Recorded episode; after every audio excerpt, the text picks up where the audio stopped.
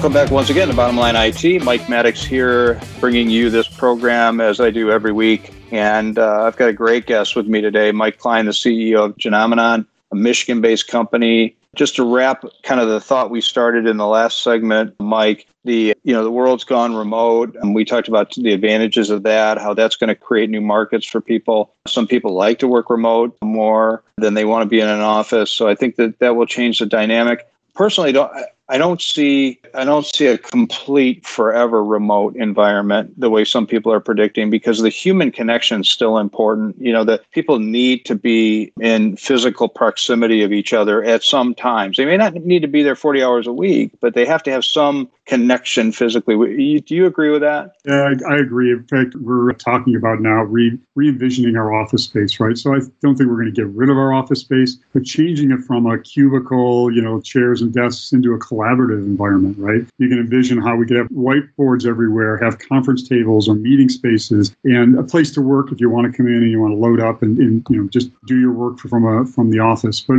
yeah, I'm not exactly sure how it's going to look, but I know it's going to be very different. But I also do want a physical presence because I think it's important to be able to bring people together, whether that's a half a day or a day or two days a week. I think we're still going to navigate those waters and figure that out. For sure. And, uh, you know, one correction I do want to make is I, I think in a couple of the segments talked about what Genomenon does in terms of like academic research, research labs. And yeah, on the break, you corrected me and said, well, it's, it's really, our focus is really clinical research. Can you explain the difference there?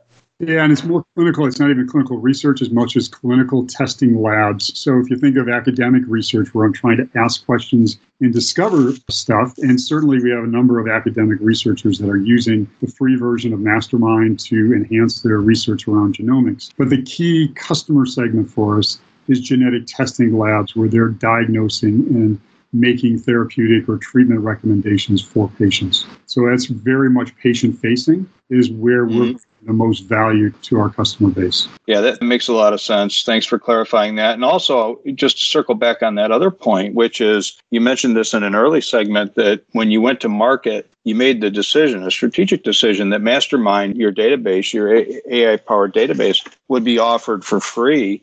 And then there was a professional edition. So you monetize it with the professional edition. But the free version, I'm so I'm so such a fan of that model in any business because you're out there showing value and providing value as a way of selling. And that to me is the finest way, that is really the only true way to sell is to show the value. It's not in a in a slick glossy, it's not in a sales presentation or a PowerPoint. It's here, use what we have, see the difference it makes, and then sign up if you if it's of value to you. Is it that's kind of the the idea behind that, right?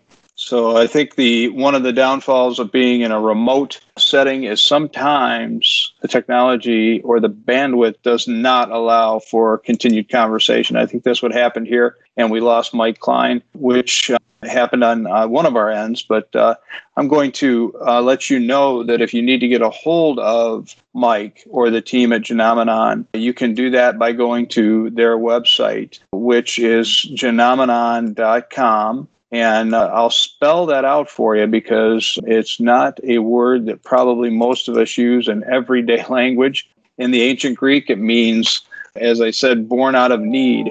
But genomenon is G E N O M E N O N dot com. G E N O M E N. I'll say it again G E N O M E N O N dot com. Genomenon dot com. And Mike is coming back into the show, so let's get his audio back up.